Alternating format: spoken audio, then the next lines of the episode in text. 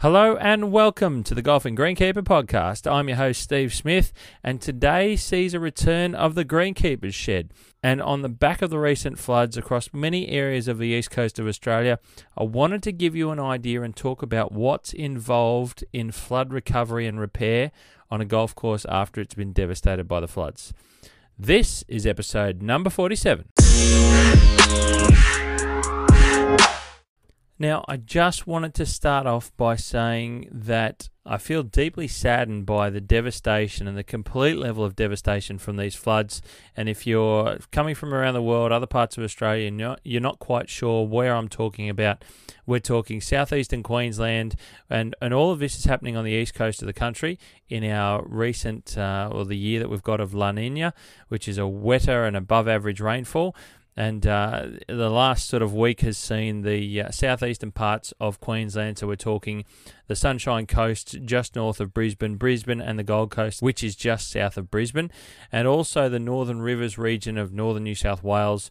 So that includes areas around sort of the, the Lismore area, Mullumbimby area, and it, even comes down even further to Grafton and the likes, and a little bit further inland as well, into Casino and a few other areas too uh, Ballina and the likes on the coast. So it's been a wide scale, a wide widespread system flooding rain event, and then it eventually um, it went out to sea for a couple of days and come back and smash Sydney, and uh, we've had floods along a, number of rivers in the Sydney basin, and it's been uh, quite devastating to some of those areas in the last couple of days as well.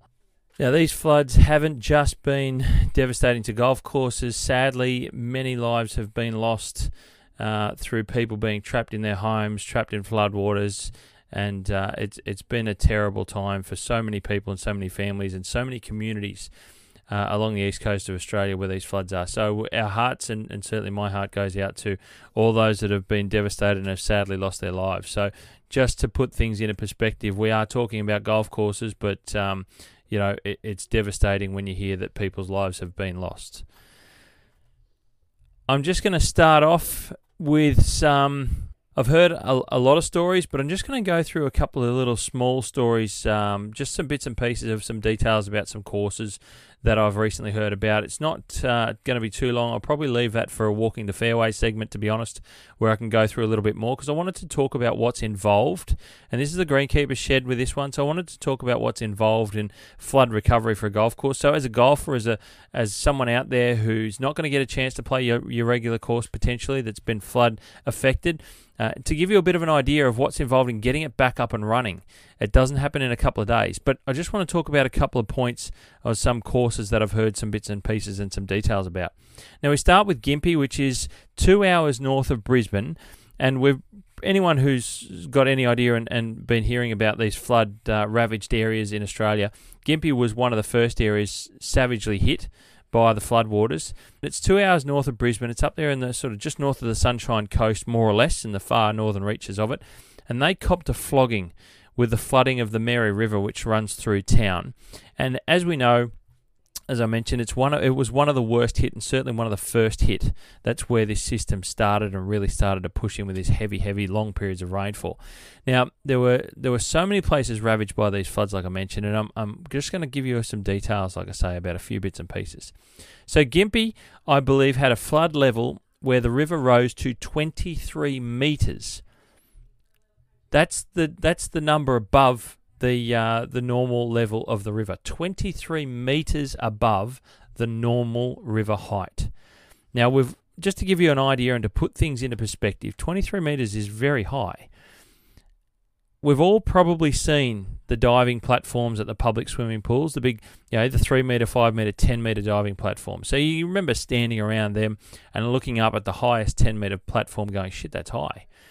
Well, this is more than double the height of that 10 meter platform. So just cast your mind back, think about standing there and looking up to that 10 meter platform, then double it plus a little bit more. That's how far above the normal river level it rose at Gympie. Hard to really get your head around and comprehend just how high that is. Honestly, that just is totally mesmerizing to me. I can't I cannot fathom how high that river has gone. Now, I had a comment on social media, and, and I was doing a lot of looking around to try and see if people who are locals to certain golf courses around uh, that might have um, had uh, some photos, been able golf course people been able to, to show some photos of their local golf courses just to see how how um, devastating the flood levels were and, and what they'd done to the courses. It's just uh, hard to comprehend. Um, and I always keep my my eyes across all that sort of stuff. And I had a comment on social media from uh, a, a, guy by the name of Brendan, who's also known as a golfer's journey on Instagram. Now he tells me that there's a main bridge. He's a, he's a local to the Gympie region, and he tells me that there was a main bridge in Gympie that is normally 10 meters. It's a 10 meters, um, 10 meter clearance above the normal river height. Now that flood level of 23 meters. This is just to put things in a perspective. That flood level of 23 metres means that at the peak flood level, when it reached 23 metres, at that bridge, there was more water over the top of the bridge than there was under it. In fact, 13 metres of water was over it, and there was only 10 metres clearance underneath.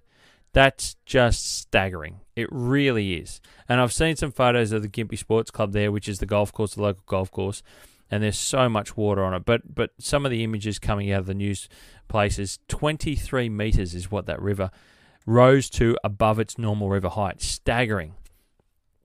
Now, a quick mention to a, a place that we know that's been flood ravaged in the past, and that's Indooroopilly Golf Club, the wonderful Indooroopilly 36 hole complex there in Brisbane City on the banks of the Brisbane River. Now it's been affected again by this flood. Um, now, it, not to the same level, thankfully, of the devastating 2011 floods, which was, which was another, I think it was all accounts, another couple of meters higher again. But still, plenty of water over the golf course and lots of mud and silt to clean up. Now, I owe this bit of info as a shout out to Dean Hardman, who's the, the assistant superintendent there at Indooroopilly.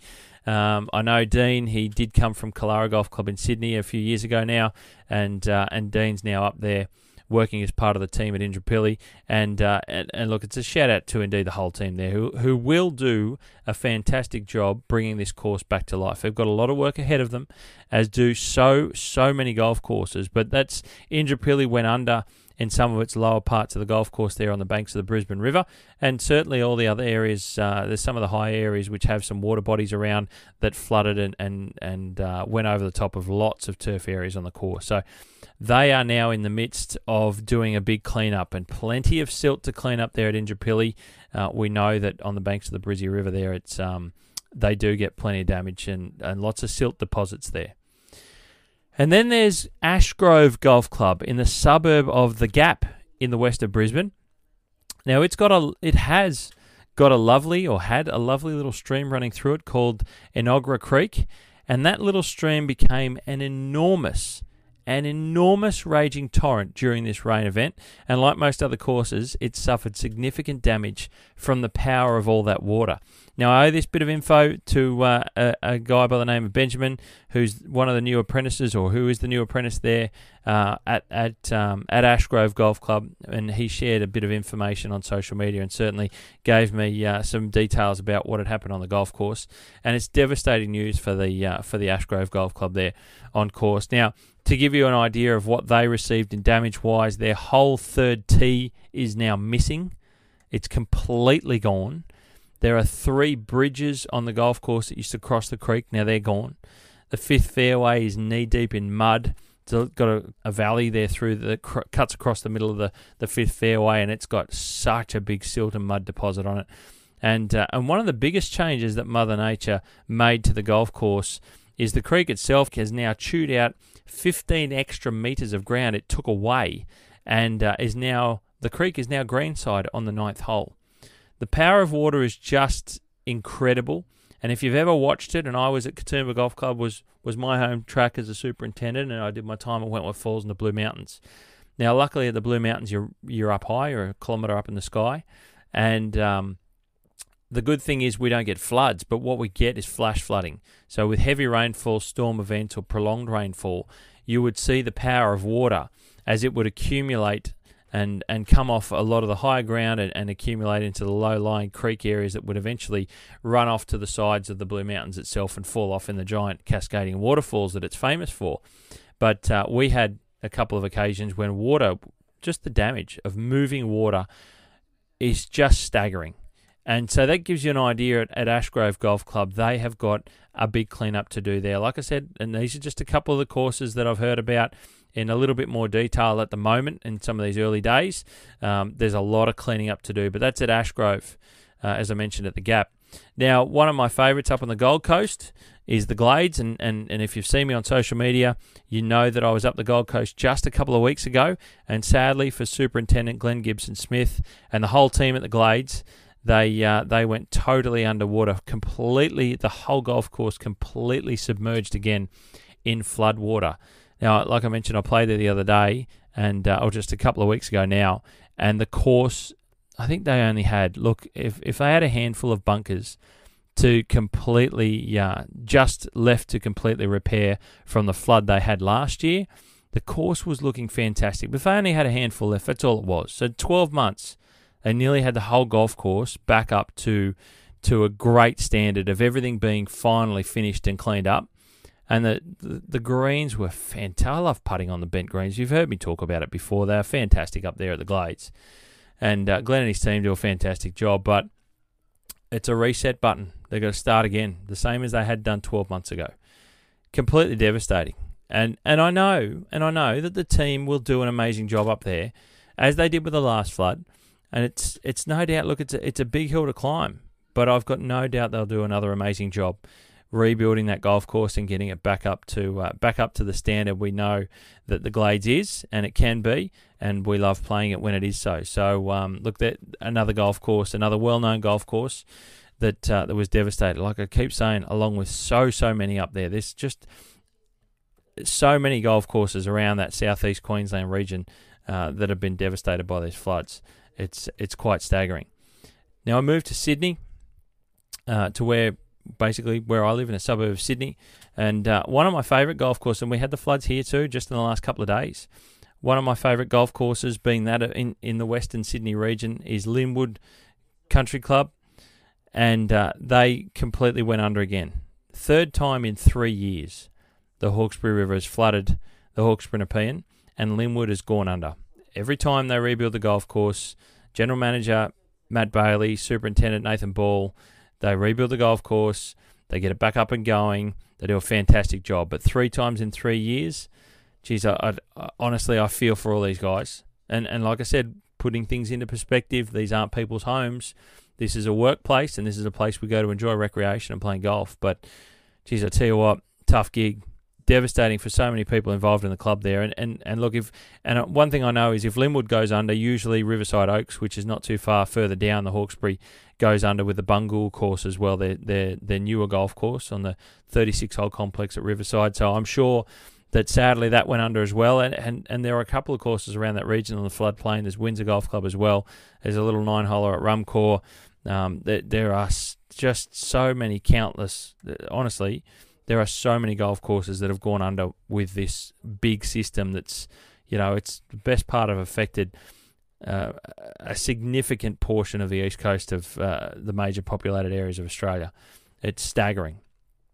Now, like I mentioned, these are all just some of the golf courses I'm hearing news about, and, and that's not even mentioning courses on the New South Wales Northern Rivers region, such as Lismore, Murwillumbah, the newly built Teven Valley, Ocean Shores. There's there's Ballina. There's plenty of courses around in that area that was that they had they had a one in a thousand year flood.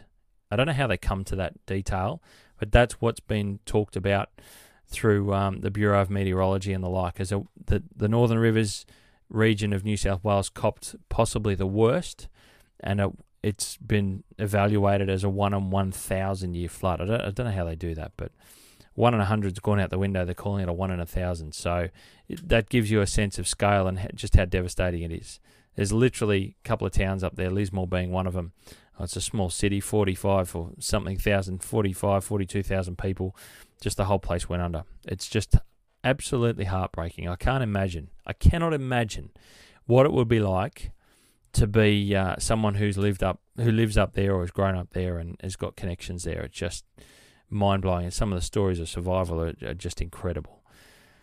So, um, but just putting it back into perspective. So, look, uh, these are just some of the things I've heard about it, and and look, uh, the courses on the Northern Rivers, look, they're probably not even considering yet when they're going to be starting work on the course to repair it. You know, to be open for their loyal members and visitors because their their homes, their homes have been devastated. Their family, their friends. My heart goes out to everyone affected up there, um, everywhere by this catastrophe. It's just completely devastating.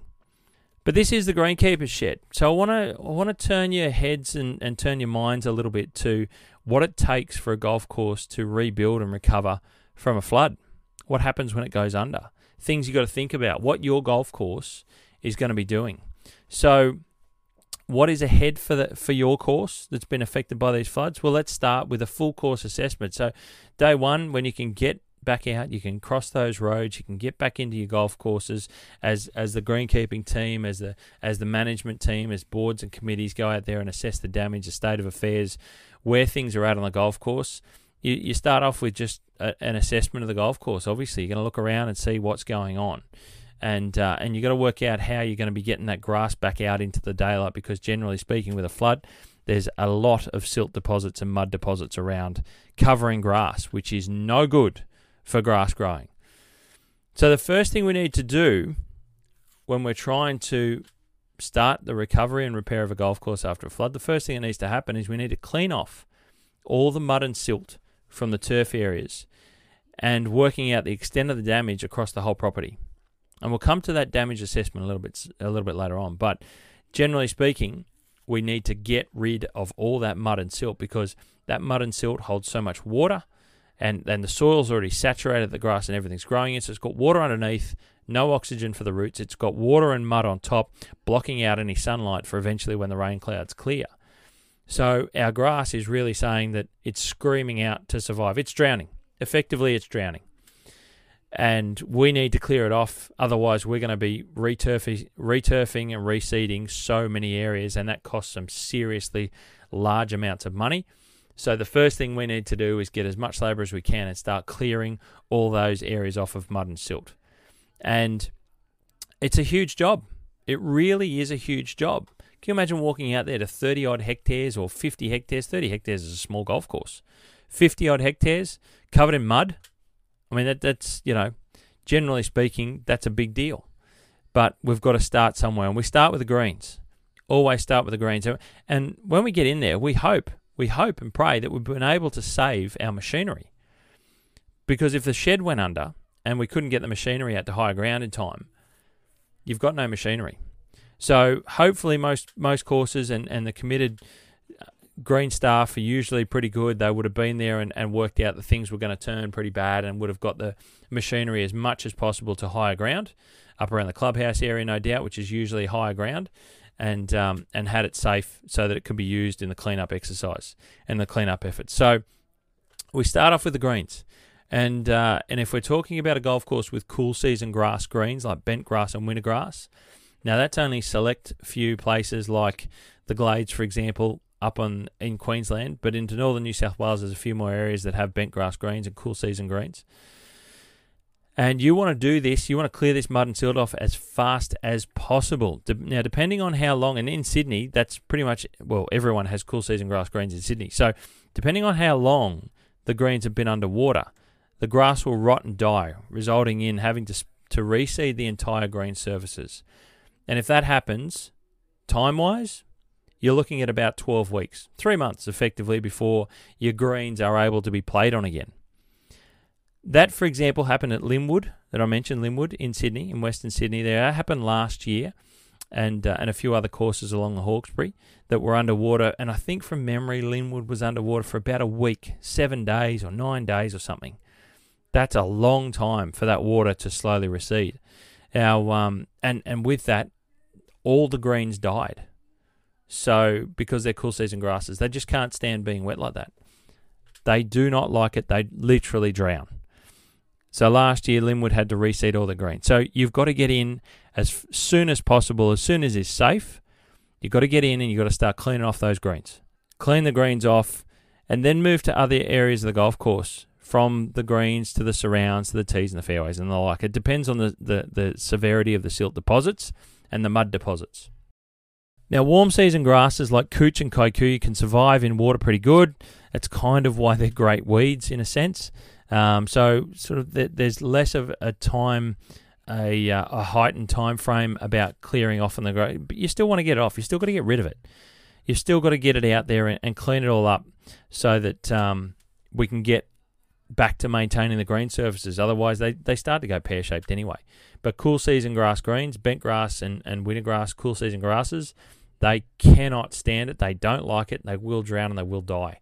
So you've got to get that off as fast as possible. And I know, you know, places like the Glades up in Queensland and some of the Northern Rivers courses, and, and obviously in Sydney, they will be out there as soon as it's practically possible to get out and start cleaning those greens off. Now, the thing about mud and silt is that you can't mow the grass with any of this stuff on the surface. Why? Why can't you mow the grass with any mud or silt on the surface? Yeah, you might think at home with a Victa or whatever you can. Um, but when it comes to cylinder mowers, which are the specialist type of mowers that we have for fairways, tees, surrounds, greens, if you cut any type of soil deposits or silt deposits, it destroys the blades of these mowers in about one meter. So you can turn them on, you'll get one good step of distance. So take a step. It's about as far as you'll get before you destroy the blades. Completely destroy them. They just don't do it. All they do then is just bash the grass to death and, and you just open it up for disease and all sorts of problems. You don't actually cut it. You're just belt the hell out of it with the with the pieces of metal that you're calling blades. So you can't do anything whilst ever there's mud and silt on there. Even even the slightest deposit of of soil on the on the leaf surface will destroy the cutting blades of your greens mowers. It just takes the edge off the cutting edge off those blades, and uh, you, honestly, you could probably do a better job with a spoon by hand. That's how bad they get. Because you know we're talking about cutting grass on greens down to three millimeters, four millimeters in height.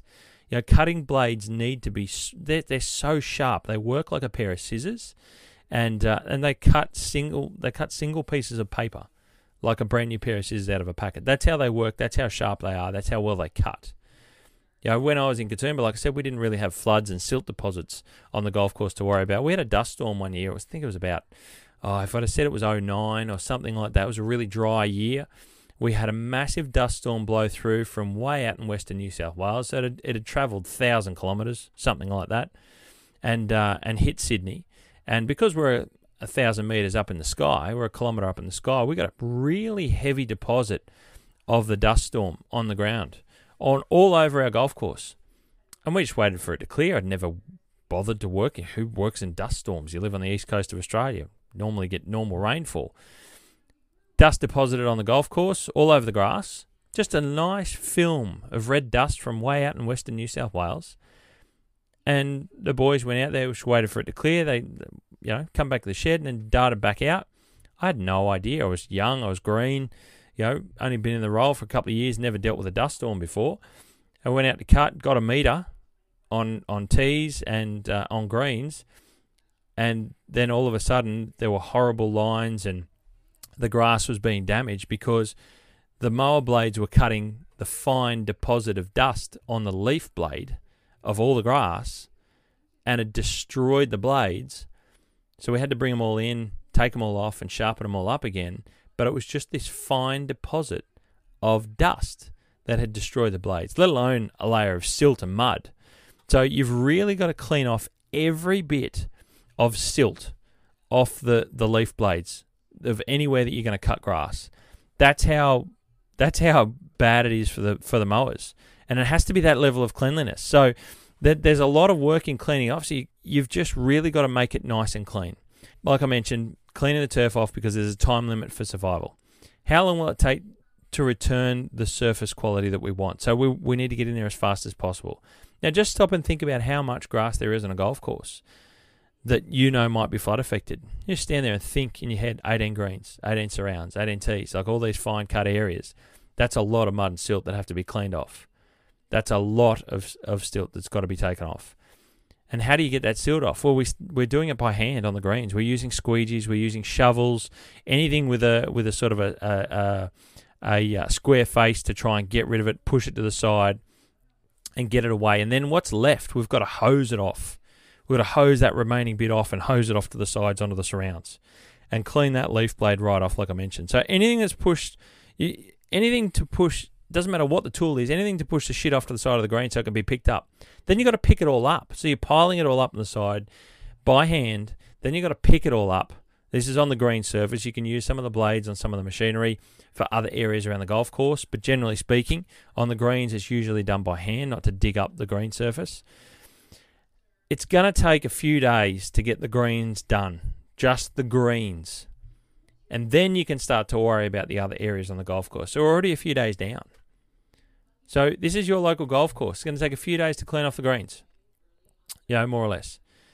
Then you need the soil to breathe because it's saturated soil. You know, because although you've just cleaned the surface off, the roots are probably still struggling to breathe with completely saturated soil. So you have to open up that green surface somehow to try and dry them out. So you're probably going to start to see over the next few days and even the next week, you're probably going to see the greens being tined with solid tines, not necessarily the hollow tines or the hollow cores that we're used to seeing at renovation time uh, because we don't want to make any more mess that we need to clean up. So solid tines is probably what you're going to find, small spikes and that sort of thing, just to open up all the green surfaces. Get that moisture evaporating. We need to get that moisture out of the soil. We need that soil to breathe. We want the sun when it, like I said, when the sun comes out. We need the wind. We need a bit of air movement. We want the sun. We need we need to dry the green surface out to firm them up and replace that moisture with oxygen so we can get those grass roots to breathe. Otherwise, the, the plant's going to struggle. All the turf's going to struggle. And it's really going to struggle to grow well. To repair, we want it to repair. That's, that's what we're trying to do. We want it to recover. So, okay, you've got a few teams out there working now on greens and cleaning up the silt on other areas of the golf course. It's, pr- it's probably time to start working out how you're going to start fixing areas that have been physically damaged, guys. This is what your, your superintendent, this is what your general managers, this is what your boards are thinking out there on the courses that you're used to playing, uh, that you play regularly. This is where they're at. So we need to work out how we're going to start to fix the physically damaged areas. I'm talking about areas that in the initial assessment where turf areas were cut away by the flow of water, like I mentioned before at Ashgrove, where bunkers have been gouged out. There's sand missing, or there's sand that's mixed in with silt and mud. That's all got to be removed. All that sand's got to come out of all those bases. If there's any mud or silt in the bunker sand, you've got to dig all the sand out, dump it. It's useless. You've you've got to get rid of it. So all that stuff's got to come away. Paths, you know, cart paths, footpaths, they might be completely missing. If they're if they're road base or if they're gravel paths, if they're concrete or bitumen, they might be washed out and gouged out underneath. They might be broken and cracked apart. You've got to think about how all these areas are going to be repaired. Now, there could be trees down with the wind, saturated soil. Trees will just fall and break naturally. The soil becomes soft around all their roots. So, there could be quite a lot of fallen trees around the golf course. Bridges that cross creeks, you know, they might be completely washed away. Uh, they might be small drains with, with you know, there might be small timber bridges or sleeper bridges that might be easy to repair, but there others might be actually, you know, five metre long bridges across creeks that need to be replaced. It might cost 20, 30 grand to, to replace. You know, this is the real expensive part of flood repair. These are the big areas that are damaged. You might have had greens washed away. Some places the greens gouged out, fairways, bits of fairways missing, like I mentioned at Ashgrove. There's tees missing, completely gone. They don't exist anymore. They're, they're, they're now silt and mud deposits somewhere else on the golf course. You know, this is the expensive part. These are the big ticket items. Now, thinking about all that work to do, if there's things that can't be done straight away for when you know you're going to get golfers back out on the golf course, you've got to think about how you can make it safe for golfers in a few weeks' time to uh, to get back out on the golf course. You, you know, you're not going to be waiting. The course isn't going to be closed for six months till you get everything up and running. You've, you've got to work out how to do band aid solutions and, and how to make it safe for, for golfers to get back out there again. And, and those other big ticket items can be can be completed in time. And remember, whilst the golf course is closed, the club isn't making any money. So there is pressure on to get it open, in a sense. In a sense. It's not huge pressure, but there is a bit of pressure there. Now, that might sound a bit silly and stupid to be putting that kind of pressure out there, but it's a fact. There's no point dancing around it it, it is a fact. The sooner the golf club opens and the sooner that people can start playing golf on it again, the sooner the club can start making more money and making a normal income. Otherwise, it's just costing a lot of cash on top of the cost to repair things. You know, it, depending on insurances and all that sort of stuff. Yeah, there's a, there's a lot of moving parts in the background. That's what your general managers and your boards are thinking about. Money. That's that's what they're thinking about. Money and insurance. You know, the superintendent and the greenkeeping team are out there thinking about how to physically go out there and fix everything and when they can do it, how fast they can do it. They want to get people out there on the golf course as much as anyone. All I'm saying is that the golf course won't be closed for six months whilst you're waiting for everything to be back up to where it was. You can't do that. It just can be made playable, and people will want to play golf. And as greenkeepers, like I mentioned, we want people back out there playing too. Now, I'm not talking about places like Lismore where they've where there's barely a town left. To be honest, those those people have had their lives destroyed by this event. So let's be a little bit realistic. Golf isn't even on their radar yet, and I totally understand that. But I'm talking about your suburban city courses in, say, Brisbane, you know, in Sydney, where people come from other suburbs around to play and support the club that they know and they enjoy. Not just the immediate local community around there. It's the other players, and there's an opportunity to start getting the, the money flow again. Now, bunkers. Well, that might take a year. Like I mentioned with the Glades before, they'd nearly finished after 12 months, more or less. They'd nearly got all their bunkers rebuilt. They were just working through the last few to go, and now this comes and happens again. Bunkers might take a year to repair them all, depending on how many you've got, of course, and how big they are, how much it's going to cost to repair them. You know, an average size, green size bunker that's, you know, like a, a say three or four car parks in size you know, uh, car park spaces, I should say, not three or four car parks, car park spaces. You know, you're talking something that's about, you know, seven meters long, four meters wide, something like that. It might cost you seven grand to rebuild. Seven to ten thousand dollars, depending on the details of what's involved and how the bunkers are made. You've got to rebuild the drainage, so you've got to pull all the sand and silt out, like I mentioned, strip it all back then depending on what the bunker liner is, if even if they had a bunker liner, you to clean up all the stones, pull the pull the destroyed bunker liner out potentially, pull all the drainage out, pull all the gravel out, pull all the ag lines out. They're all rubbish now. They're all got shit through them. They've been destroyed. They're probably already destroyed physically. they're probably all bent and out of shape and all sorts of shit because of the way that that fast moving water goes over a void like a bunker it creates an eddy in the water. It's very turbulent around the edges of the those bunkers when water's moving across the surface. It'll dig in and gouge out. It'll mess with everything that's under that sand, and your your bunker liners will start to break apart. If it's a cloth, if it's an old fabric from maybe five or ten years ago, before these modern bunker liners like the capillary concretes came out, it might be completely mangled. Uh, the drainage, like I mentioned, all that's got to be taken out. It's got to be just disposed of, then you've got to get in and clean it out, reshape it, rebuild it, and then install all the layers back in. There's a lot to go on. That's just one bunker. You might have 40 bunkers on a golf course. You might have 10. But say you've got 10 and it costs you 10 grand each. Yeah, that's 100 grand just in bunker repair, in materials. So, you know, it's going to take a long time for golf courses to fix those bunkers. That's why it's usually staged across. Let's get the golf course open and then we'll start to tick through our bunkers. Now we move, you've thought about all those areas that have been physically destroyed. Now we move on to picking up all the rubbish and debris strewn all over the golf course. Again, that's a large area to pick up all that shit from, right?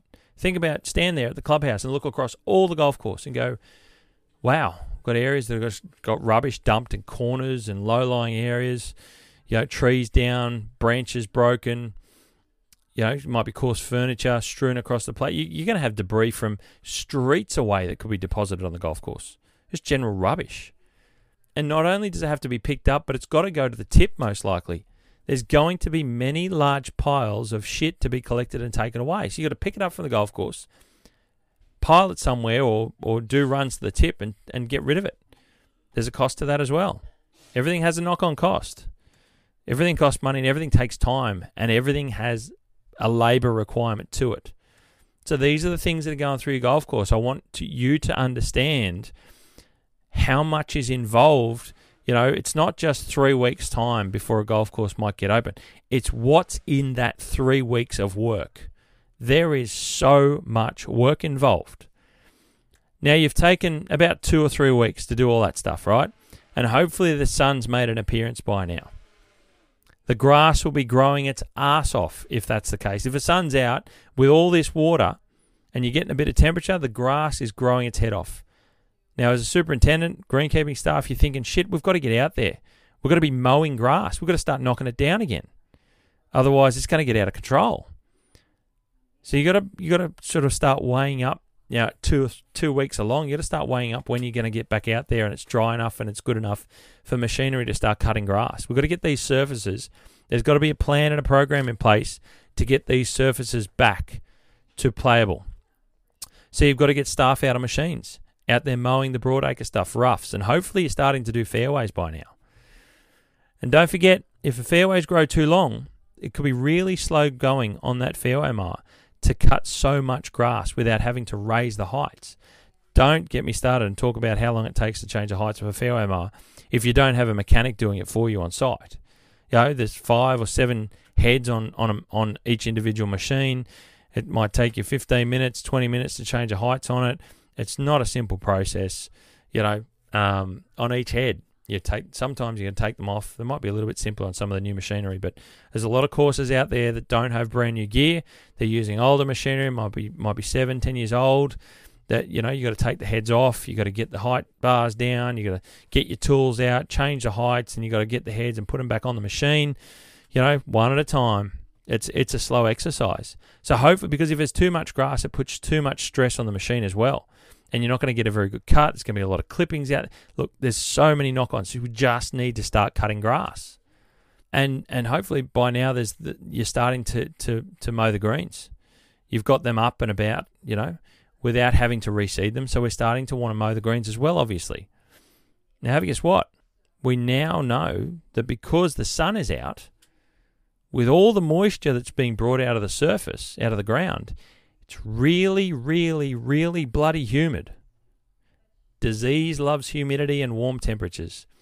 So you're going to be watching those greens like a hawk because disease, there's a high chance that you are now going to get hammered by disease. That's the last thing we need. We're trying to get this course back open for play and clearing up all this debris and shit. Just getting it back together, let alone disease going, hi, morning, I'm here, and I'm coming at you with a vengeance because I've got more, more water in this soil than I know what to do with. Now that's what that's that's what you're worrying about. So you you've you've hopefully the other thing is you've you've actually had a chance to put out a preventative fungicide. So that's good. But but if you haven't, depending on the weather, you know, you've got to you've got to start working out when you can get it out there safely. And all that takes staff as well. Now most supers I've been talking to over the last sort of year or more have been screaming for labour. So it's tough to get qualified staff to take and spray the greens and, and look after those areas with fungicide.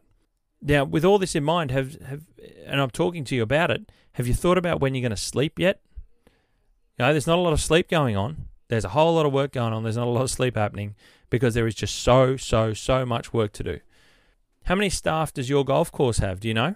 On the green staff, how many green staff are out there? Is there three, six, 15 staff, depending on the course. How many do you have? Now, I can tell you now that if you've got three or four staff, this is almost an insurmountable job. Insurmountable. Volunteers are needed for this exercise.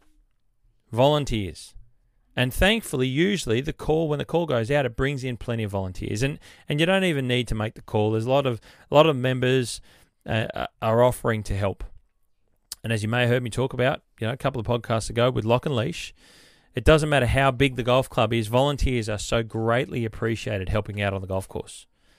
So here's a call out from me to you. If you're a member or a player or a regular visitor of a club that's been affected even mildly by these floods, go to the club and ask how you can help out on course. Because what I'm saying to you is that you are gold. Your help is gold. If you've if you've been able to get on top of things at home, you don't have anything to worry about at home that's that's been flood affected family or friends, and you've you've got a bit of you know time and, and and you love your local your local golf course, go go down and contact the club. Go down and and and offer and see if there's any way that you can help out on the golf course because I promise you you will be needed and you will be greatly appreciated. It can be as simple as just picking up debris, like I mentioned, raking a fairway of rubbish, you know, getting some silt off. All this stuff helps anywhere. Repairing a bunker with a shovel does doesn't matter. It's labour right now that everyone needs, and you've seen it on the news when it comes to people's homes and all that. You know, but like I mentioned, if you if you can't help other people and privately and personally with with um you know with that sort of thing, and you're able to help your club, go and offer it This is going to be a long process for some clubs, and for others, it's going to seem like an eternity. But there's one thing I know, and I've seen before, is that all clubs get through this. And it's with the beating heart of the clubs and the local communities that make it happen. Now, apart from the volunteer call out, I'm going to call on other clubs that haven't been damaged by these floods to help those other clubs that they know who have, that, that might be nearby. Don't be stubborn. Don't be the board members that say, oh, we're not going to help you out. We've got our own course to look after and present and, and for our members to play. Why not be the club that says yes? Why not be the club that says, we'll offer a bit of help to, to our other local golf course that we know just got ravaged down the road, but we're up a little bit higher and we didn't get anything. That there's ones down by the creek that got poleaxed. Why not be that club that says, yes, here's a couple of our guys for a couple of a couple of mornings or a couple of days even to help out. Maybe even offer a machine that might be helpful to them. I, I don't know what you've got. Why not? I think clubs on a larger scale can help each other, can help other clubs, not just individual volunteers. I'd love to hear clubs helping out other clubs. I, I want to hear a story about that. I want, I want to, someone let me know if your club is helping another club. I'd love to hear it. So there it is. I'm putting it out there. If you're a superintendent, if you're a committee member, a board member of a club that hasn't been affected at all or, or that badly, even, you're on top of your course. Uh, look, even if you're a, a member of a club, just ask your board. Why not talk to a club that's been ravaged and send a small group of staff from your club to help out another? I'm just throwing that out there because everyone needs everyone's help right now. Uh, like I said, I look forward to hearing stories of clubs helping clubs and volunteers volunteers helping out their club to recover from this. It's going to be a long time to recover from this one, and so many regional clubs will take this hit quite quite hard. I hope everyone can get through this. I'm sure they will, but I just hope that everyone can. All of this work might take two weeks, three months to get 18 holes back in play. And that's not including having all bunkers back in play, of course, and all the paths repaired, for example. Floods are terrible and possibly the most devastating of all natural disasters because water does so much damage on many, many fronts. It's so powerful. Like I said before, this is going to be a long recovery for some. So I ask you, as a visiting player to some of your favourite courses that have been affected, when you play there this time in 2023, when you go back to a golf course that's been flood ravaged next year in 2023, just remember what the course had to recover from because they may not have been able yet to repair all of the bunkers yet, for example, and all of the paths yet. And the club might not have had enough money to replace that old fairway mower. So the fairways are going to be, you know, maybe cut once a week instead of twice. Because the money for the fairway mower had to go towards rebuilding the bridge that crossed the creek on the 12th hole or something like that. A new fairway mower costs like over 100 grand these days. They're not cheap. Just keep in the back of your mind next year when you go to a course that you know is flood ravaged. It might be one of your favourites, and for me, it's the Grand. It, it's the Glades.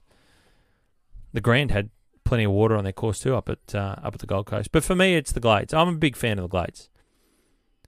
And next year, if I get a chance to go up there and play the Glades, I'll remember that it was only 12 months ago they were completely completely ravaged by flood.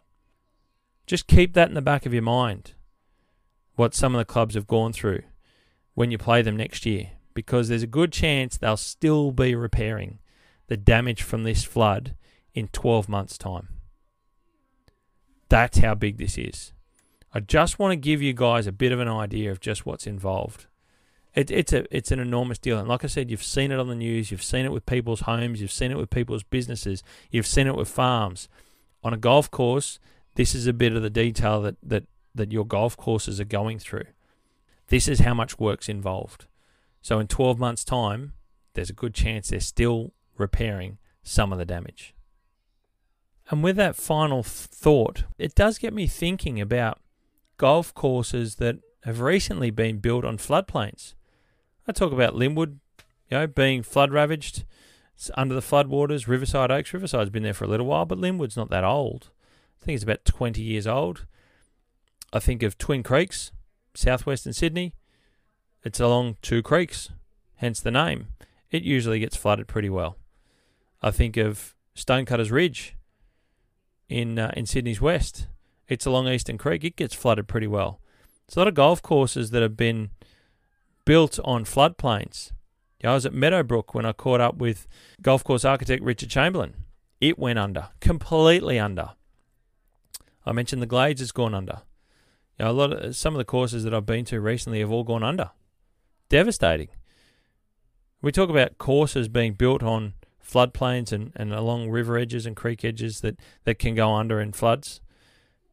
I think about the site locations and then who's developing that block, who's developing that area, because the houses are usually raised enough from, from a minor and moderate flood level.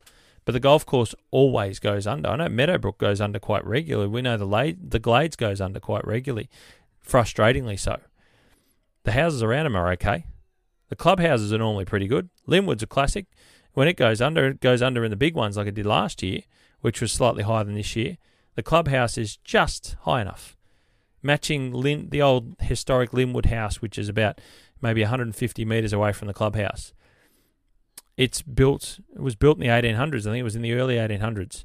Just they knew what they were doing. It's right at the, the peak of the maximum flood level. They were doing it 150 odd years ago. They knew what was going on. I wonder does does golf course design change a little bit? I think of the Minapi or the Minipi golf course, Cannon Hill in Brisbane, that's just being re- being built at the moment. It's a golf course that's being built on a floodplain around a, a, new land release that's happening up there. But the golf course is built on a flooded floodplain area. It's got no bunkers. So they're thinking about this golf course is going to go under regularly. Is that good or bad for one? And two, is that a mitigation thing where they're going, well, we're not going to do bunkers, not sand bunkers. So they don't have any sand on the golf course, a lot less in repair. Do we think about that sort of stuff? You know, have we have we been too busy during the drier times and building golf courses and, and fancy golf courses with plenty of bunkers. Twin Creeks has got some magic. I, I, I love the bunkering at Twin Creeks. Graham Marsh design. Absolutely sensational to look at. But I would not want to be considering the repair bill if it goes under in a flood. Like Lynwood, that was an expensive exercise for the Lynwood for the Lynwood club. I, I do know that. They had to repair all their bunkers.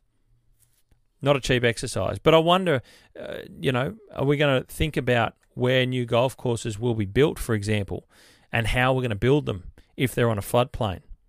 Good location for a golf course on a floodplain. You can't build residence there. That makes sense. Not being stupid and, you know, people live in it, obviously. But I think of the repair bill on some of these golf courses. If it's a one in a 500 year event or something, one in a 100 year event, that's, you know, you, you can't control that sort of stuff. But if it's going to go under, like Lynwood three times in three years on a La Nina, you know, season, that's tough to deal with. That's expensive to deal with.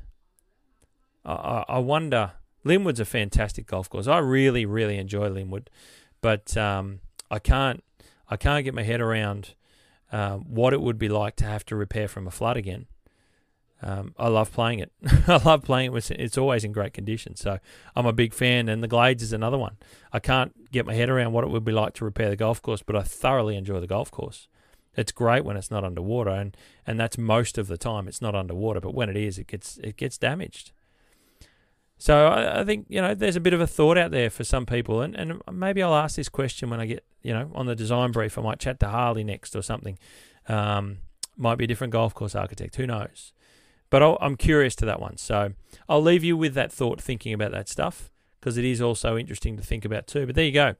But look, that's the flood situation at the moment, guys, and that gives you an idea from a greenkeeper shed point of view. And this is the greenkeeper shed segment to give you an idea of just what your club's going through if they've been flood ravaged by this devastating rain event. Um, I hope it puts things into perspective for you and how much money it might cost and how much time it's probably going to take and just think about it next year when you're playing the golf courses. Give them a little bit of yeah, a little bit of leeway that they probably haven't finished repairing and fixing the golf course and got it back up to square one just yet. That's a Greenkeeper Shed, guys. Thank you very much for listening. I hope it gives you a bit of an insight as to what's ahead of so many golf clubs and so many people that work on them.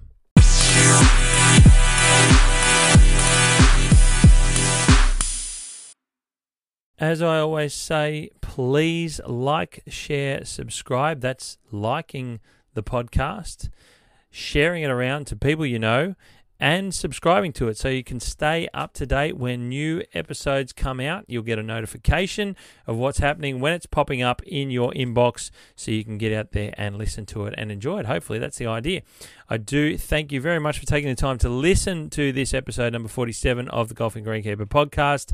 I'm your host, Steve Smith. Now, don't forget, I did mention this last podcast episode, that I do have advertising space available for anyone in the golf industry, any businesses, any golf clubs, anyone in the greenkeeping industry that's interested in getting their brand out there, getting their name out there. I'm uh, happy to chat with you about it. So just get in touch with me, and you can do that, thegolfinggreenkeeper at gmail.com, or you can message me on Instagram or Facebook, and uh, and we can chat about what uh, what sponsorship uh, availability there is for you to, to be involved with the podcast. And uh, there are some some packages available there for you if you're interested. As I mentioned before, my heart goes out to everyone involved with these devastating floods. I'll leave you with a with my line: "You hit them clean, we'll keep them green." Have yourself a lovely weekend, and I'll catch up with you next week. Thank you.